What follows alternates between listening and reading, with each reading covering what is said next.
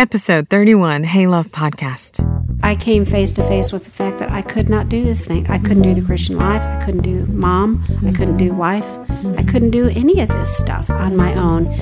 And it was a hard place to be. I didn't like it.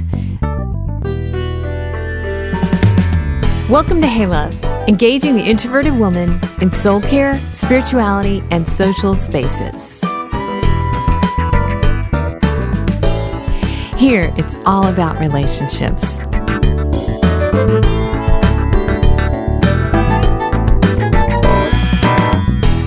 Hey, love. I'm especially excited today on this beautiful spring day because my little team and I have officially started putting together wedding plans for my vow renewal ceremony. Blair and I are going to be coming up on our 25th anniversary this summer. So this week, we nailed down the location. It's going to be held at our friend's house up in the hills where you could see for miles and miles all over the county. I think you can pretty much see into Georgia. There's also a pool, so we'll be getting baptized. Our marriage small group will be joining us. It's just going to be an intimate little gathering, and I cannot wait. And it's going to be late in the evening, so probably just, we'll probably just have dessert and wine. Super simple, which I love. I got the musicians booked. I'm going to ask Blair to put together a mixtape. I bet you haven't heard that term in a while, unless you watch Office reruns like we do a mixtape of all my favorite love songs from the 70s to play after the ceremony, and I'm to wear a traditional Indian dress. Still haven't decided yet whether it's to be a sari or a salwar kameez. Still trying to nail down some details. And I'll be posting some pictures on Instagram, so you're going to feel like you're right there with us as we're planning every step of the way. Looking back, I mean, the first wedding we did back in 1992, I, if I could do that all over, I would spend a whole lot less on the actual wedding ceremony itself and invest a whole lot more into the future of our marriage together. Like, I wish that I would have known that it's not really necessary to spend all that kind of money on a wedding dress or cakes or have some big grand reception. It's all about the relationships, just like everything else.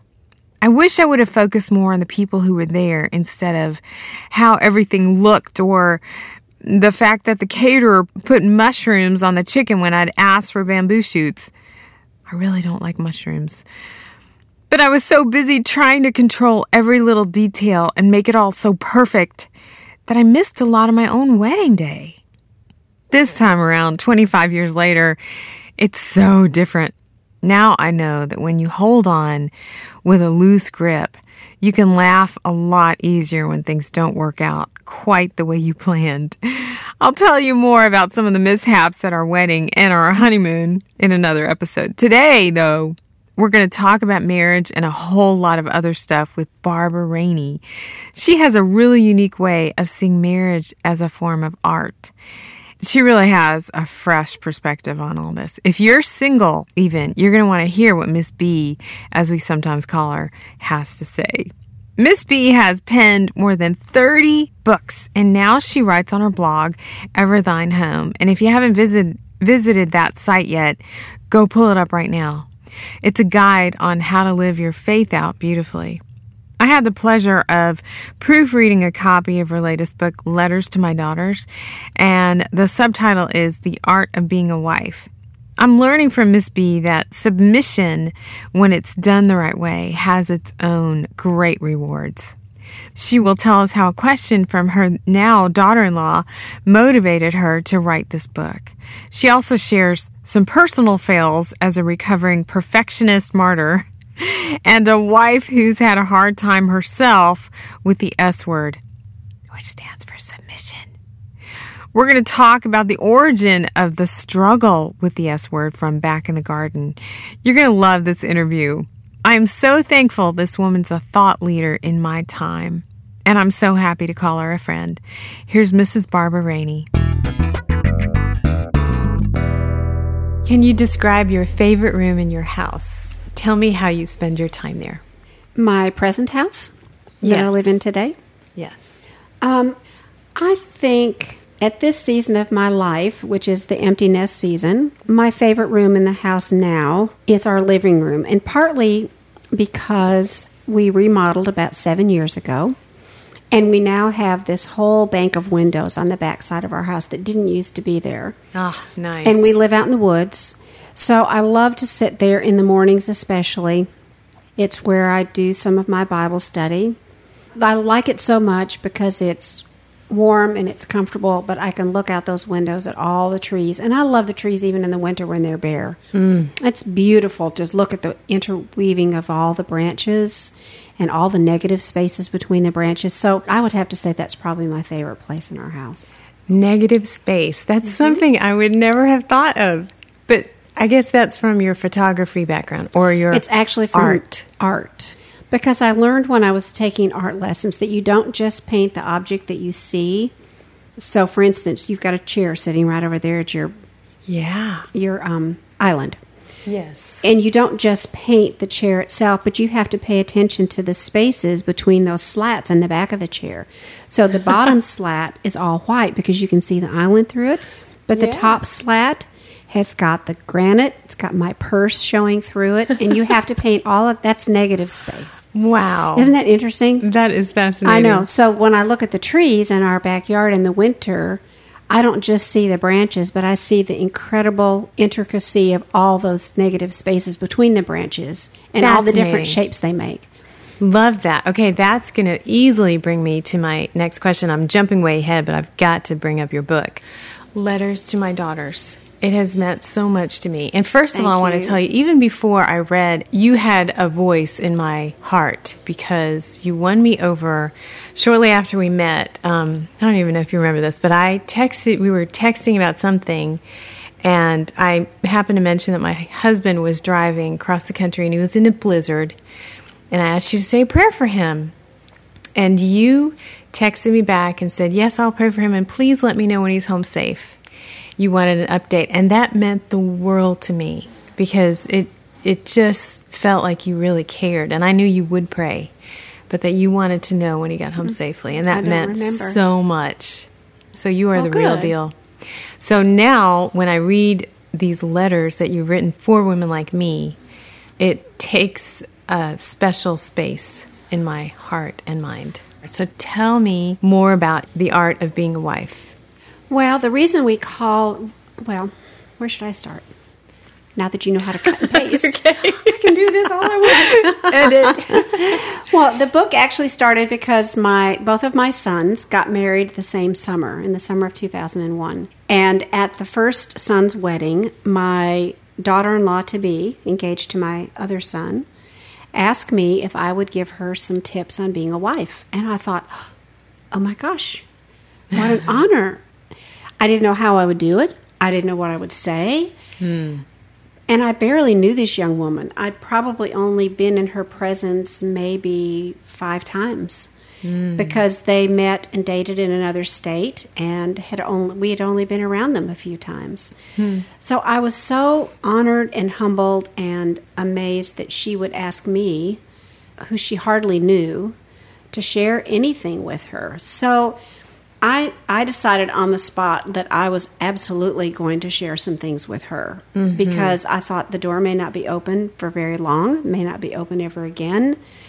I just thought I've got to walk through this. God has opened this door and I want to take advantage of it. And because they married and continued to live in this other state, like two or three states away, I knew I wasn't going to see her very often. So I didn't think going out for coffee and just talking was probably ever going to be an option. Right. And so I decided I would send an email. And so, because she was already, both of my sons were married, so I had two daughters in law, and my, our oldest, Ashley, had been married at that time four years. So, I included all three girls in this series of emails that I wrote. And you called it Round Robin. Round Robin Love letters. That. Yeah. And that came from my mom because years ago, when I was a child, she would get these letters from friends back home, and they would exchange letters and send the letters sort of in a circular group. Mm. And then they would all read each other's letters. And so I kind of patterned it after that, wrote these emails, and they were very much here are some lessons that I learned. Um, this may not be something that you have to learn in your marriage, but these are some lessons that I learned that I think are probably common to most of us as women. And Mm-hmm. I wanted them to, I wanted the letters to be very personal and very warm. I, I refused to, didn't even really consider teaching or giving them five things to do. I, I didn't want to be their instructor. I, wanted, love it. And I love that there are so many stories of you and Mr. D Mm-hmm. and your experience. And that's intentional. It's Mm-hmm. not because I want to talk about us as much as I want to say, here's how it happened for me. Yep. Here's the lesson that I learned. Mm-hmm. And maybe it will encourage you. Maybe there will be something in my in my life that I did. I may have done it right or I may have done it wrong because I tell plenty of things I did wrong that Mm-hmm. Yeah, might you help you or encourage you. And have you found that the more personal it is, the more specific, the more universal it is? Well, I hope so. I really do. I really do because I think we've had so many books over the last two decades or maybe longer that are very instructional Yeah. and um, with lots of here are the things to do, Mm-hmm. uh, real strong, heavy teaching. And I'm not against that at all. I Right. read lots of those books, but I just felt like that we needed a marriage book that was woman to woman Oh, so that we so real. felt like we were sitting down and having coffee and just sharing with one another, no matter what age or what season in life we are. Because I think we as women like that. We need that. We want that community. We want a friend who can say, "Yeah, I've been there too," and I know exactly how you feel. And I get the feeling all through the book. I mean, first of all, I hear the, your voice in my head as I'm reading it, and I feel like we're sitting at my couch having a cup of chai together, like we're doing right now, That's while great. we're while I'm reading it. Well, that's what I'd hoped for. Yeah. Because I didn't want it to be I didn't want it to be heavy. I didn't want it to be instructional. I didn't want anyone to walk away feeling guilty that there were 10 things they weren't doing. I think you hit the nail on the head. Because I used to feel that way. I'd read books mm-hmm. because I knew I needed help, but I would walk away thinking, "Oh my gosh, More to do. I've got so much that I'm not doing right." yes. And I was real quick to beat up on myself, and not everyone is like that. So I I tended to do that maybe more than the average reader, but I didn't want my book to do that for anybody. I'm so glad you had that in mind because I did, I have not felt like a failure reading this book. I have felt really inspired and Good. compelled in love to love. And it's it's been so encouraging to me.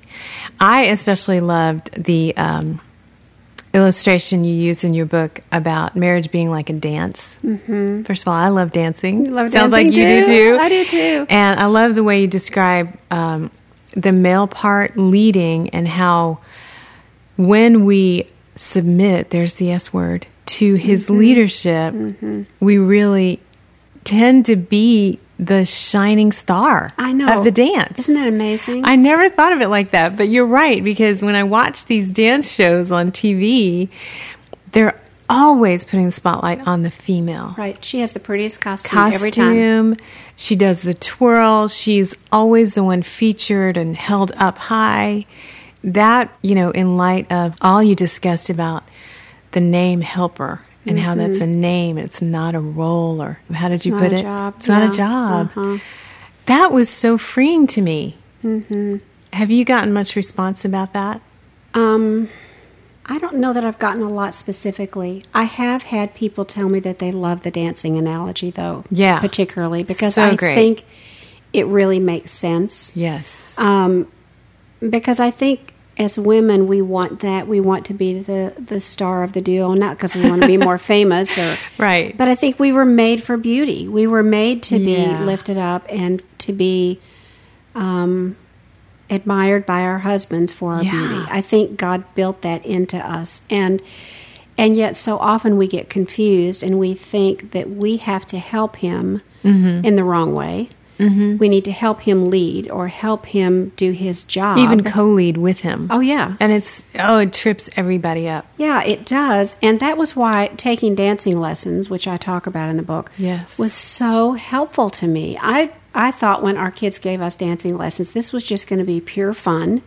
Never dreamed there would be any analogies to marriage. But I remember driving home from those dancing lessons and thinking, oh my gosh, I wonder if I'm not following him in all kinds of areas. And this was not that many years ago. It's not Yeah. like we did this in our first two years of marriage. Yeah.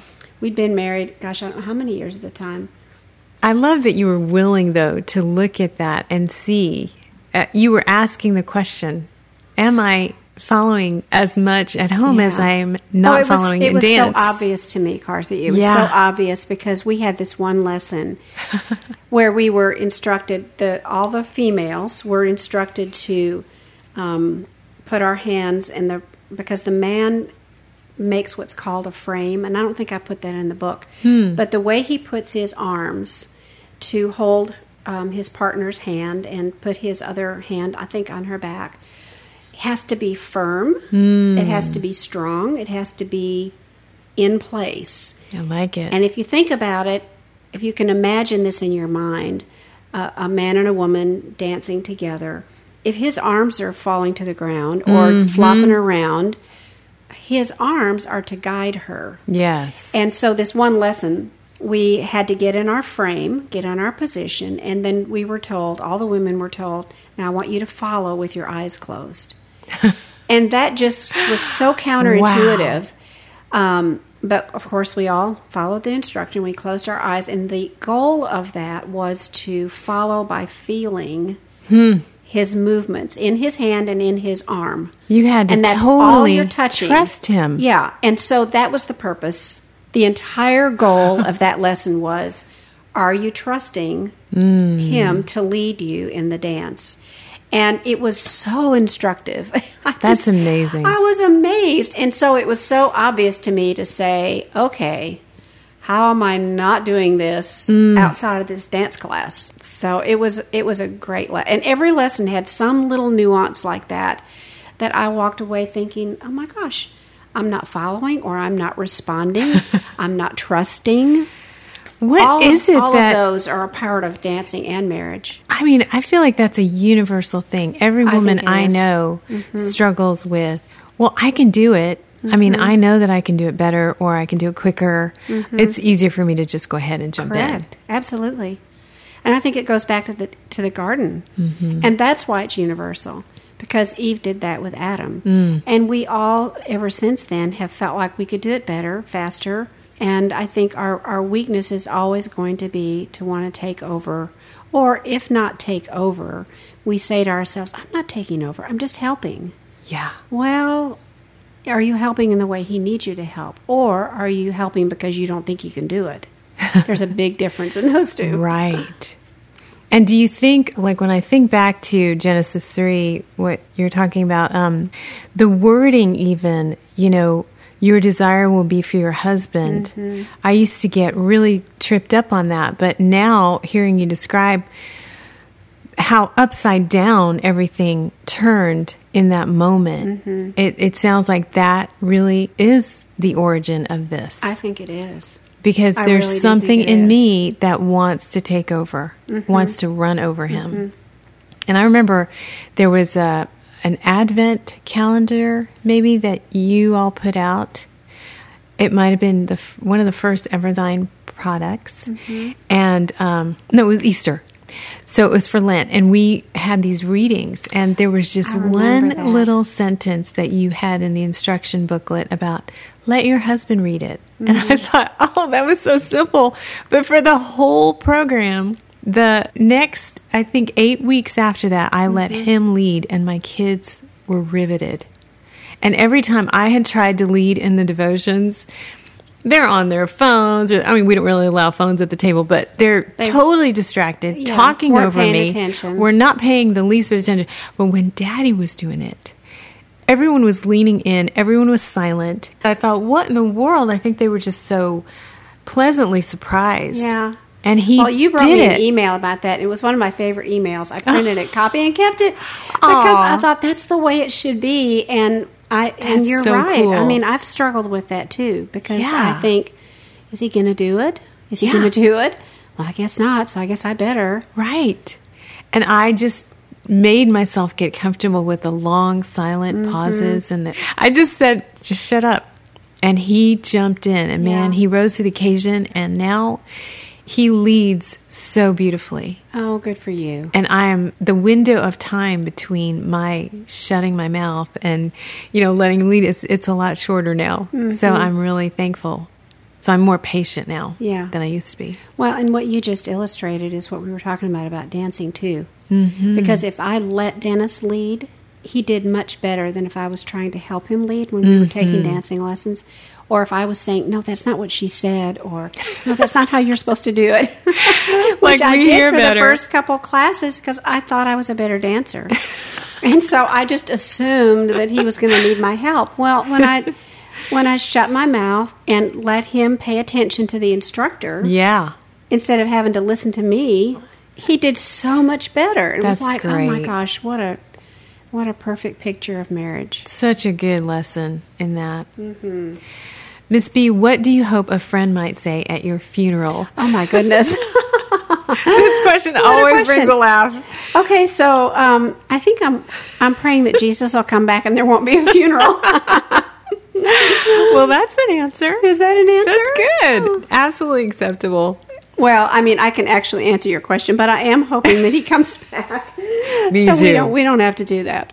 Well, what do you hope that a friend might say? Whether like, even a, if it wasn't your funeral, what, yeah, what do you hope a I friend might say? I think if it was a friend or one of my kids or whoever, I just I want people to say and recognize that I really walked with God and I wanted to please Him. Because to me, honestly, that's the most important thing about me and it's the most important it's the greatest desire of my heart. I really do want and increasingly the older i get the more i want to please him and um, live my life in such a way that god says to me well done. Mm. And so i hope that people will recognize that too and i don't i don't do it right a lot but it is interesting the lo- having having been a christian now for i don't know how many years long time i'm terrible at math but a really long time. We've been married 43 years, so it wow. I, it would be over 45 years for sure. Maybe I'm pushing 50 years as a Christian. Wow. Can I ask your age?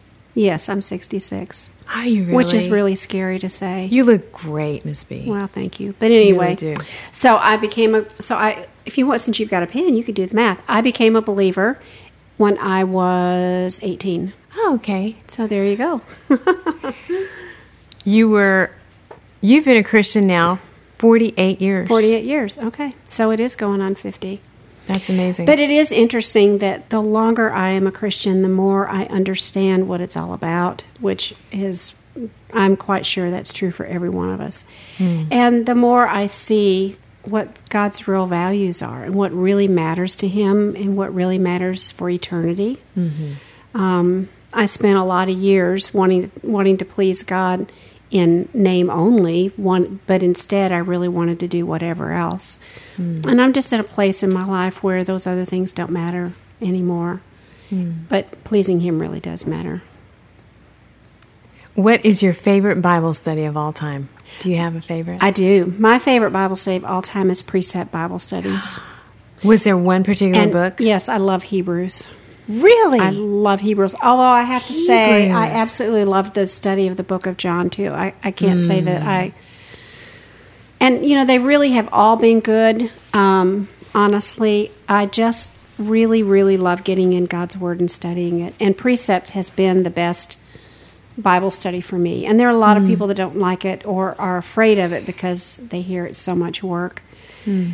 And it is work, but I think it's worthy work if you want to get to know God. That's my favorite. I just got intimidated by all the different colored pencils. I know, and a you lot of probably people drew do. that. That probably drew you in. Well, that did draw me in, and that was interesting to me because I do like all of that. But I don't even use the colored pencils much anymore. Really? I, I use a pencil pencil. Mm-hmm. I've got a mechanical pencil. That's my new favorite thing.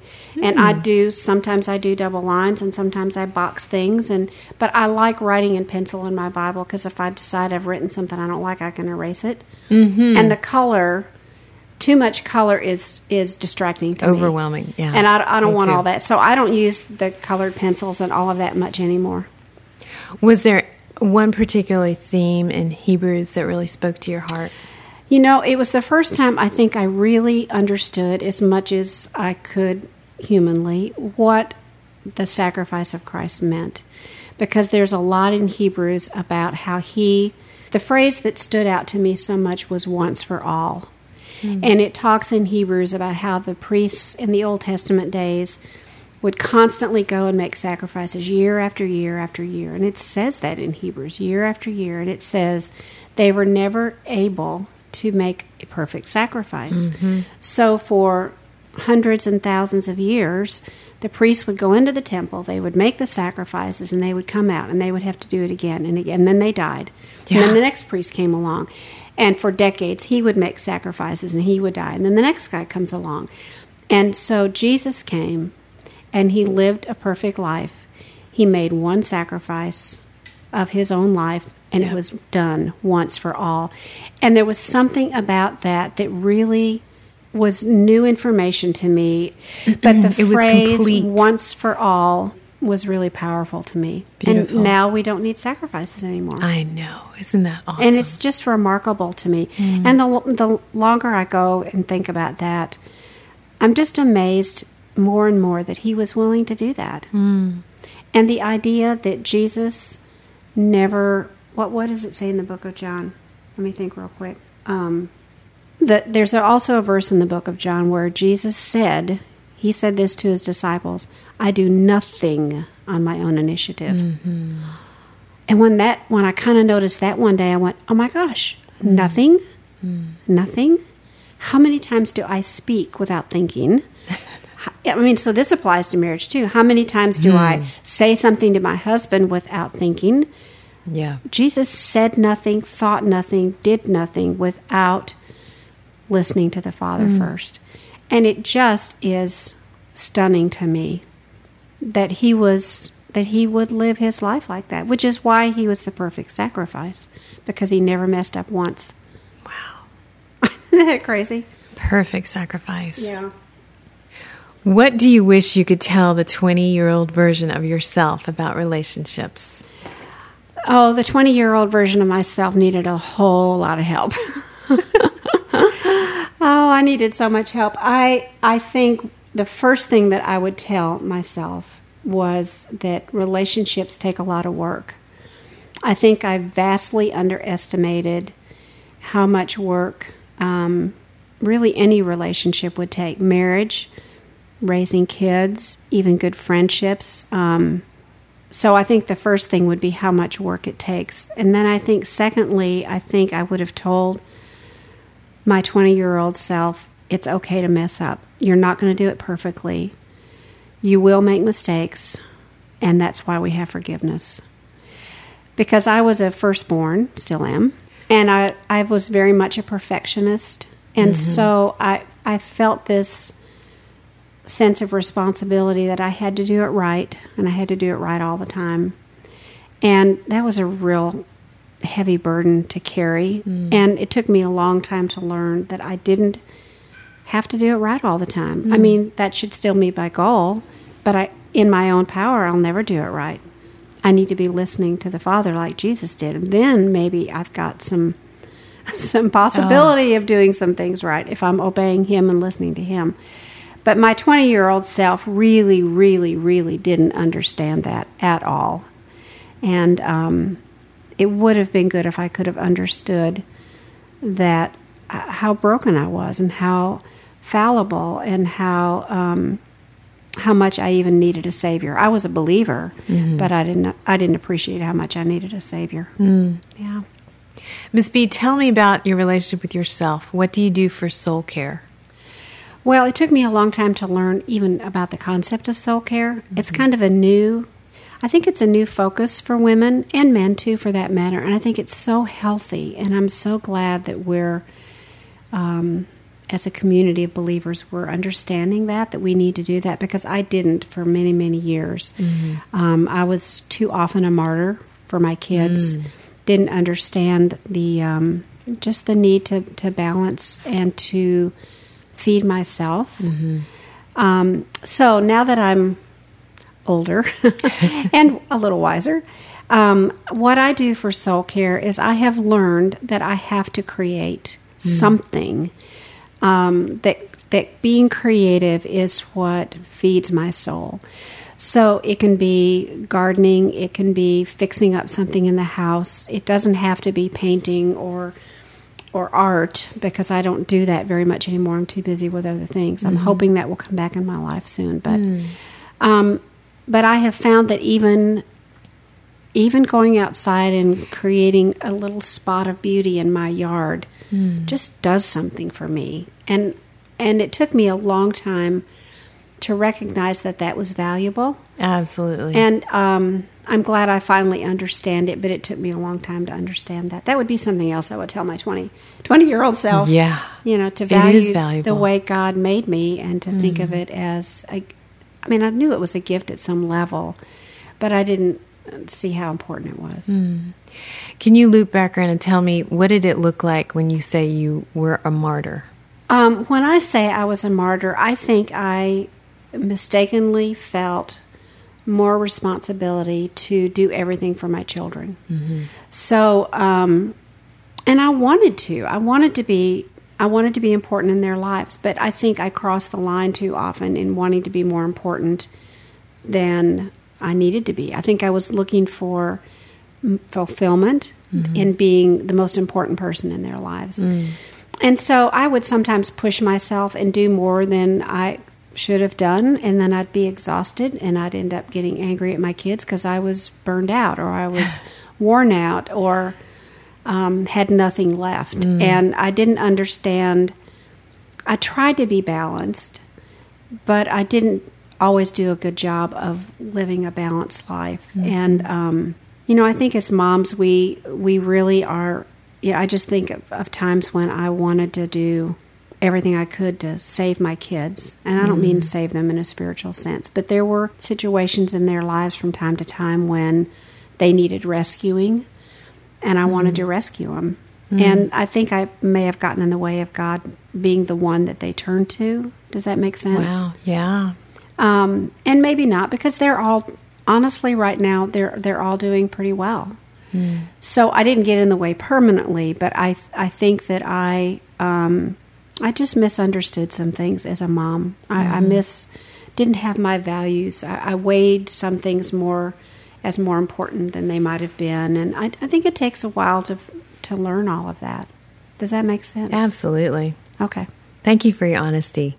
When did you first know, Miss B, that you were in need of grace yourself, even though you were good, Yeah.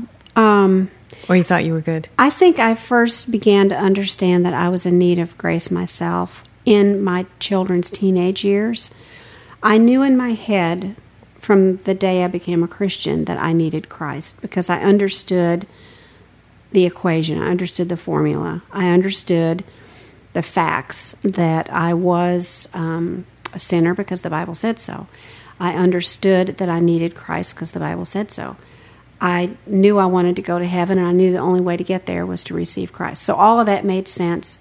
But what didn't make sense was that I was wicked. Hmm. That didn't make sense. And I remember the first time I read that, I thought, really? I don't think so. and I just, I, I didn't even, not only did I think it wasn't true, but I didn't want it to be true. Yeah. Right. So I think I didn't really begin to understand the need for grace. I didn't understand my, I didn't feel my personal need for a savior um, until my kids were teenagers because I managed to kind of keep it together. And I had moments, of course, but it really made sense to me when my kids were teenagers because that's when um, I just was worn down by then. Um, all the pushbacks. And I had one child in particular that started pushing back when he was five. And he started. That's so early. Yeah, he started pushing back on me when he was five. And by the time he got to be 13, 14, 15, I was exhausted. I was Whoa. just completely worn out because he was smarter than me and he could always out talk me. Dear. And I knew I was supposed to win. oh my goodness. And so I was so frustrated. And of course, Dennis and I had lots and lots of conversations. But I think when I, when my kids, and I had four teenagers at once for a long time because we have Ah. six altogether. no wonder you were worn out. And I was so worn out and I was so aware of, finally, I was so aware of my inability to be what I needed to be as a mom, what I needed to be as a wife. Mm. And I, I, I came face to face with the fact that I could not do this thing. I couldn't do the mm. Christian life. I couldn't do mom. I couldn't do mm-hmm. wife. I mm-hmm. couldn't do any of this stuff on my mm-hmm. own. And it was a hard place to be. I didn't like it. But ultimately, it was a really good place to be. And I'm really grateful that God let me get to that place because I understand so much better that I mm. absolutely am depraved and I'm wicked and I have to have a Savior. Hmm. And I don't think that that was real to me until my kids were teenagers. And I found out how bankrupt I really was and how little I had to give them and how much I couldn't control things on my own. Hmm. And that was when I finally understood at a real deep level that I had to have Jesus. Yeah, you couldn't do it on your own. And I'd had him for 20 years by then. So I, I never never doubted my faith in Christ. I always believed that that he promised he would redeem me and that he would come into my life and never leave. So I never ever had issues with doubting that I would go to heaven someday. Mm-hmm. But I did have issues with understanding my need for a savior personally. So I'm grateful that God allowed me to come to that place of understanding how bankrupt I was. We say all the time here on Hey Love that relationships are like kryptonite to a woman's soul. And I would add to that, nothing can make us realize how bankrupt we are, quite like parenting does. So hearing Barbara Rainey confess her inadequacy as a parent made me feel a whole lot less alone in mine. When I step back and kind of evaluate the job I've been doing as a parent, which can be a, you know, kind of a dangerous business, I feel pretty much like a big fail. My kids, I mean, they're great, but I do feel like that's an area I can see my shortcomings in big, bold, red letters, you know, all caps.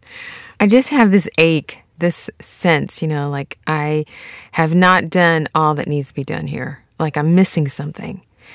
Sometimes I wonder how much better off my kids would be uh, just as fellow citizens of the planet if they had a different mom. I need to listen to Terry Coley's episode again to meditate on those passages again from Ephesians and preach the gospel to myself again. I know I've been called to be their mom, appointed and anointed, but sometimes I just don't feel it, you know? I feel like I'm letting them down. But you know, as I was listening back to this interview, at the end, Miss Barbara sounds almost thankful. Like she's realized that it's actually a gift to know your need, to be reminded of your lack, to be pointed back to the one and only Jesus who can fill in all your gaps. We can hold on to Him and trust Him to write the story of our kids' lives. He's the author and perfecter, not us. We're not the ones in control. Phew. Didn't mean to bring the room down there, just trying to keep it real, you know. As to how Miss B came to be a believer, this is one of those after the fact stories that sometimes happens. You know, when a guest starts talking off the cuff, but I've already unclipped the mic, everything's already been unplugged and the recorder's already been turned off. Sometimes they just open up and start giving me all this gold. So she shared a story with me and I can't not relay it to you. So after we were done with the interview, Miss B started reminiscing about her college days and how a girl in her dorm invited her to a Bible study.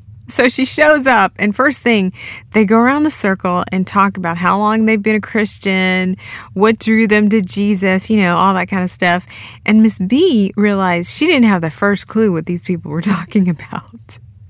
But luckily, she was the last one in the circle to talk. So she had some time to pull pieces of everybody else's story and make one up for herself. Isn't that hilarious? Don't you love it? I mean, I've never done that. Acted like I knew what I was talking about in a group setting. I laughed so hard picturing it because she does not seem the type to ever fabricate something like this. But, you know, this was before she had the Holy Spirit in her. So there was no conviction about making stuff up to go along with the crowd. But she realized after that meeting that she really didn't know what Jesus was about. So she went back to her dorm room and prayed. So, making up that story in the circle time, that experience really opened a door in her heart and I guess awakened a, a hunger in her spirit. So she prayed, and God used that and uh, made himself known to her. I remember a similar experience where the regional leader of our Cru group, uh, which was then called Campus Crusade for Christ, asked me if I had the assurance of heaven. And I'm thinking to myself, assurance of heaven, what does that even mean? I had no clue. But I looked him straight in the eye and I said, Yes, absolutely, I do. I had no idea that was even possible, you know, that you could actually know whether you're going to heaven or hell. I thought it was sort of like a crapshoot, basically. I thought it was like you do the best you can during your time on earth. I mean, you know, acted as good as you possibly could. And then maybe if God was, you know, in a good mood, he would let you pass the pearly gates. But in that moment, when I'm sitting there talking to this leader of Cru, um, the approval addict in my head was really loud during that season of my life. And I sort of moved from being a people pleaser to wanting to please God or um, earn his approval, but was still, I was pretty much still desperate to make sure everybody else liked me too, the humans. So I was really good at reading people's faces, and I could tell by the way he framed his question that he was setting me up to answer a certain way. And I knew that yes was the right answer to most questions. So I lied right through my teeth. But the same thing happened to me. Just like Miss B went home and prayed, I did the same thing too. God, is it really possible for a girl to know where she's going to end up? And I reached out to a friend of mine, Tammy Orr. I did because I didn't hear an answer right away when I prayed. So I asked her the same question. Tammy and I were in the same sorority, and I totally trusted her. She's the one who introduced me to Cru. We're still friends to this day, 30 years later. But when we were in college, Tammy told me that once you become a believer, you know, you put your faith in Jesus Christ, you immediately get a guarantee. So she showed me in the scriptures where the Holy Spirit is like a deposit. And the moment at which you say yes to Jesus' invitation, the Holy Spirit takes up residence in you. So now you become the temple of God. Have you read this? It's found in 2 Corinthians 1:22. Here's the amplified version. It is He who has also put His seal on us.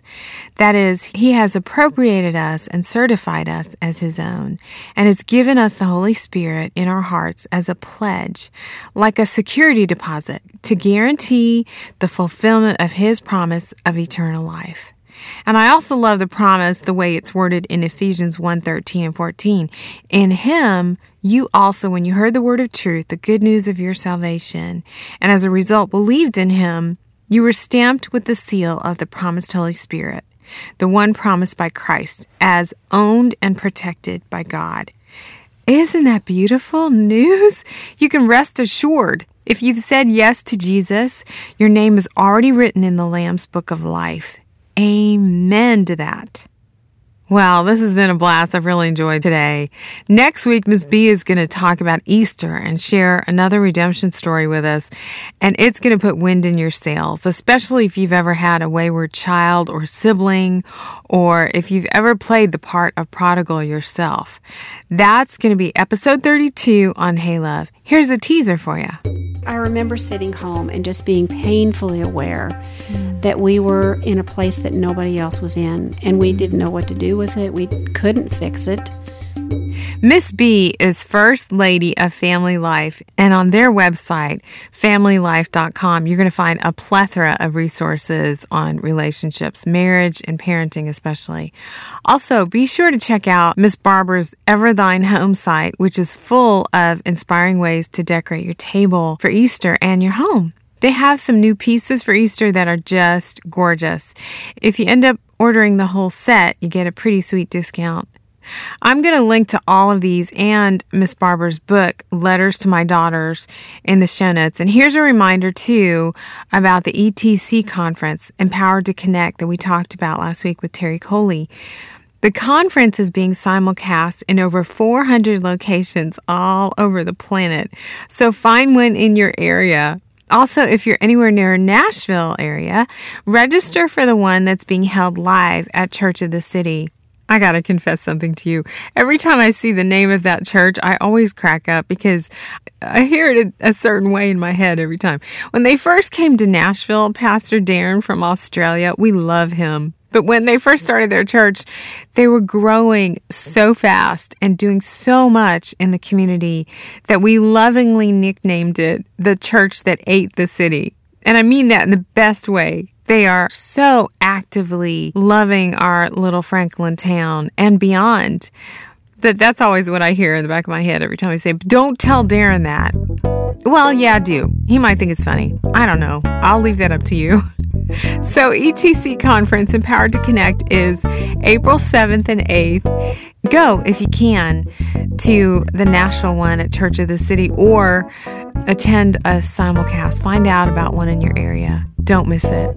The Raineys, Barbara and Dennis, are most likely going to be at the CAFO conference in May. That stands for Christian Alliance for Orphans. Don't you love seeing how God is on the move? Or Aslan, as C.S. Lewis calls him. Aslan is on the move among his people to care for the little ones in our midst. Visit me on Instagram or Facebook, leave a review, share this episode with a friend, and tune in next week for part two of my conversation with Barbara Rainey. Just another way for you to live out love. Till next time, bye, love. My thanks to the heroic, handsome, most talented rock star, keyboard player, producer, engineer extraordinaire, and my best friend, Blair Masters, for setting it all to music. And thank you for joining us. Come on back, and we'll talk more about how you can find your happy by living life more connected.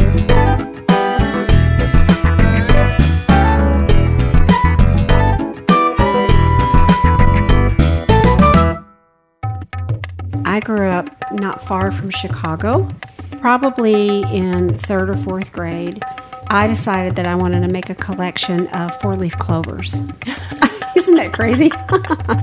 and I would go out to the park and I would sit in the grass and I would look. And I created this little book out of construction paper. I mean, I was only a kid. And I would put all the four leaf clovers in there. And I actually found some that had five leaves and a couple that had Really? six. I know, I was so proud of myself.